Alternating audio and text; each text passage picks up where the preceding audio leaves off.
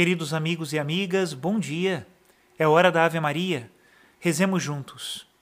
Em nome do Pai e do Filho e do Espírito Santo. Amém. O anjo do Senhor anunciou a Maria e ela concebeu do Espírito Santo. Ave Maria, cheia de graça, o Senhor é convosco. Bendita sois vós entre as mulheres, e bendito é o fruto do vosso ventre, Jesus. Santa Maria, Mãe de Deus, rogai por nós, pecadores, agora e na hora de nossa morte. Amém.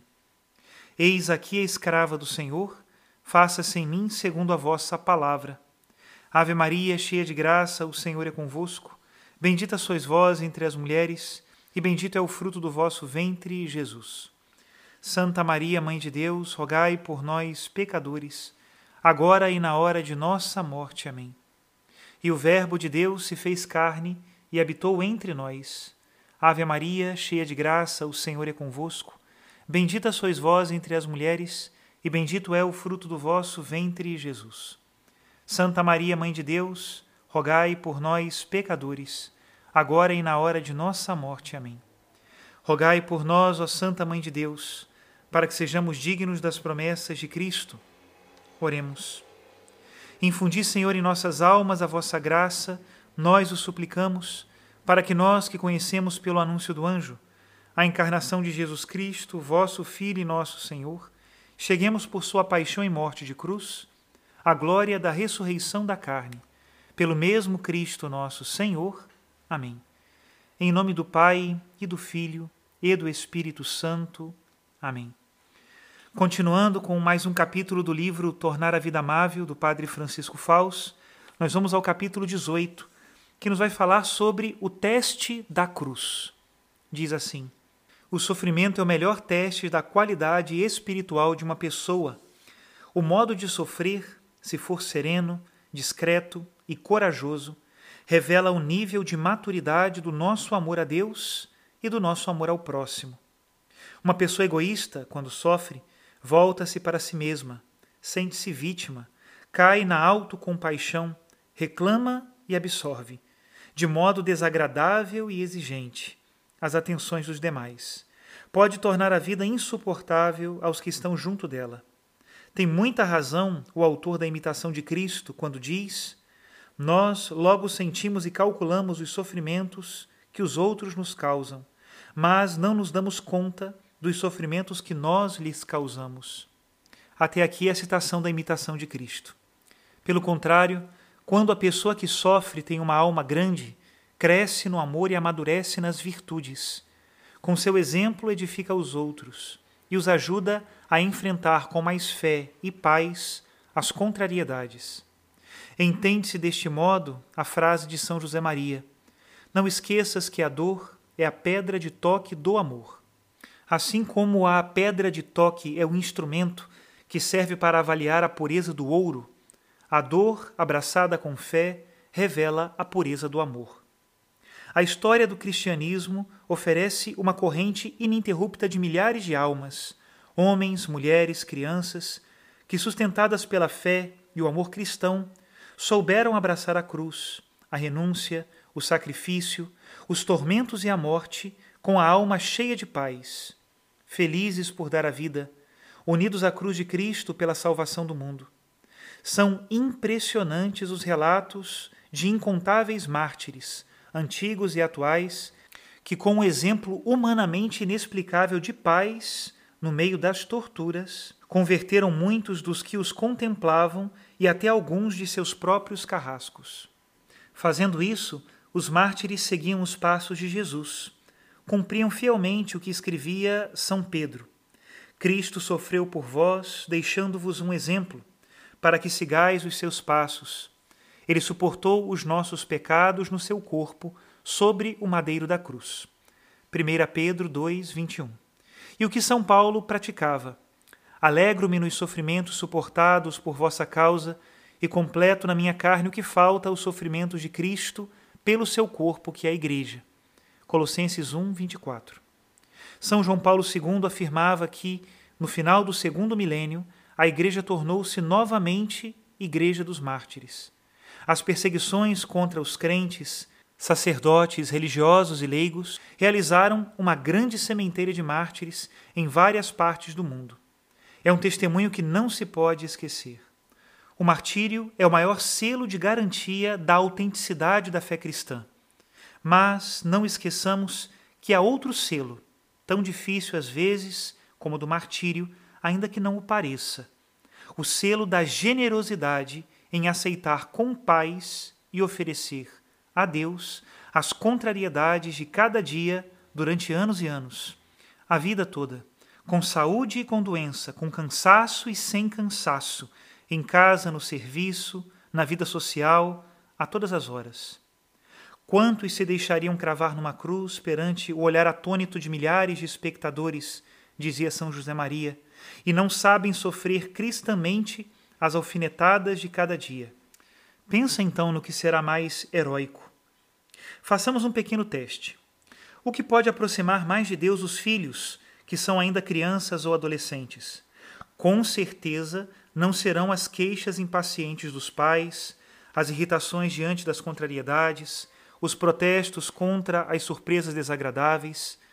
Pelo contrário, atrairá os filhos para Deus a serenidade com que o pai ou a mãe sofrem, sem se queixarem, um mal-estar crônico ou longas dificuldades financeiras o sacrifício sorridente com que encaram um esquema de trabalho muito pesado, a capacidade de corrigir os filhos com firmeza, sem perder a paz, a alegria inabalável quando se prolongam as provações mais duras.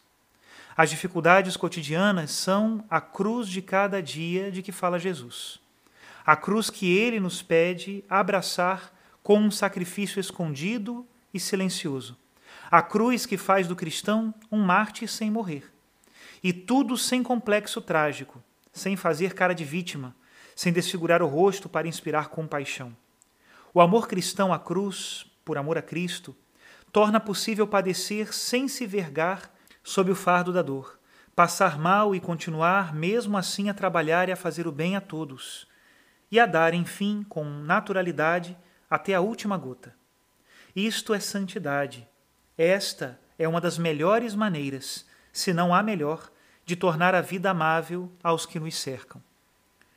São Pedro dá testemunho de que os pagãos, surpreendidos pela alegria dos cristãos nas perseguições, ficavam pasmados.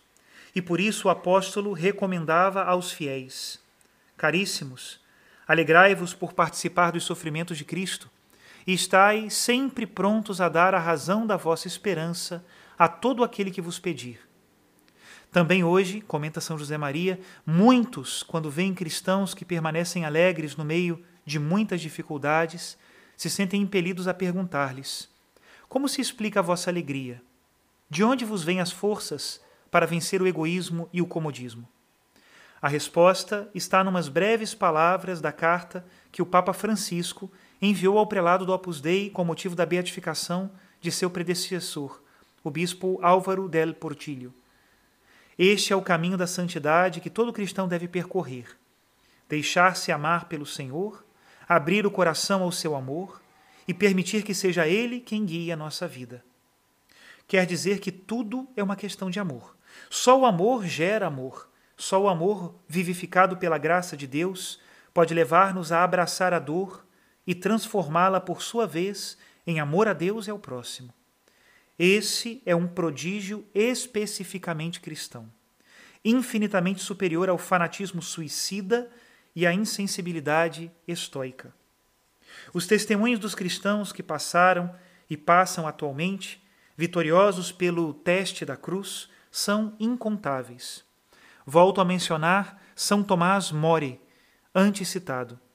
Encerrado na Torre de Londres por longo tempo, quando já estava próxima à sua execução, Dizia a Margarete, sua filha predileta: Minha filha queridíssima, nunca se perturbe a tua alma por qualquer coisa que possa vir a acontecer comigo neste mundo. Nada pode acontecer senão o que Deus quer. E tenho plena certeza de que, aconteça o que acontecer, por muito mal que pareça, será na verdade o melhor. Gostaria de lembrar também dois exemplos dos nossos tempos, que pude conhecer pessoalmente de perto. O primeiro é o de São José Maria, com quem tive a graça de conviver em Roma por dois anos, Isso coincidiu com a época de 1954, em que o diabetes de que ele padecia alcançou o maior pico de gravidade, tanto assim que esteve à beira da morte. Dou testemunho de que presenciei, dia a dia, exatamente o que descreve seu principal biógrafo. Trabalhava e mexia-se como se estivesse bem de saúde. Custava-lhe sorrir, mas os seus filhos recordam-no sempre com um sorriso nos lábios.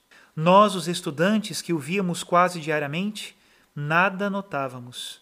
Escrevia a tempo, de nada se queixava, nem com a palavra, nem com a expressão do rosto. E por isso nada nos preocupava. Não sabíamos que, na verdade, durante todos aqueles meses felizes, vividos junto de um padre que irradiava dinamismo e felicidade, estivera atravessando uma das piores fases da sua doença. O segundo exemplo é de uma menina de Barcelona, Montserrat Gracis, cujo processo de beatificação está em curso, que faleceu em 1959, aos 18 anos, de um câncer na perna. De sua tocante biografia extraio só este testemunho de uma amiga que a acompanhou em várias das 30 sessões de radioterapia. Quando íamos a essas sessões, todas as enfermeiras perguntavam-lhe o que tinha, mas ela mudava logo de conversa e acabava perguntando pelas coisas delas. Fez-se muito amiga de uma enfermeira Soube que aquela moça gostava de desenhar e ficaram falando dos desenhos e dos problemas da outra. Às vezes, quando terminávamos, a enfermeira dizia-me: Como é simpática, alegre e carinhosa essa menina, mas nunca fico sabendo se a perna lhe dói ou não. Você sabe? Eu lhe respondia: Eu também não sei. Porém, com certeza, no momento de lhe fazerem os curativos, sofri uma barbaridade. Sofria pelos outros. Ela sempre sofria pelos outros. Isto é, oferecia dor a Deus pedindo pelos outros. São uns poucos exemplos do teste da cruz, mas ajudam-nos a perceber como é o amor cristão testado pela dor. Um amor que, com a graça de Deus, todos nós podemos exercitar cada vez melhor quando procuramos abraçar a cruz com Cristo.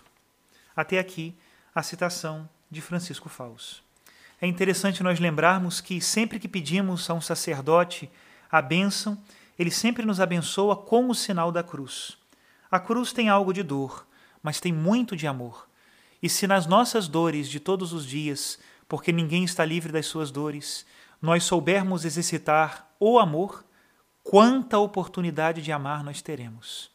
Que Deus nos abençoe com o sinal da cruz, mais uma vez para que por essa porta estreita nós também encontremos o amor que paga toda a pena e faz desaparecer toda reclamação e toda maldade que só causa uma dor inútil. Que Deus abençoe a todos em nome do Pai, do Filho e do Espírito Santo. Amém.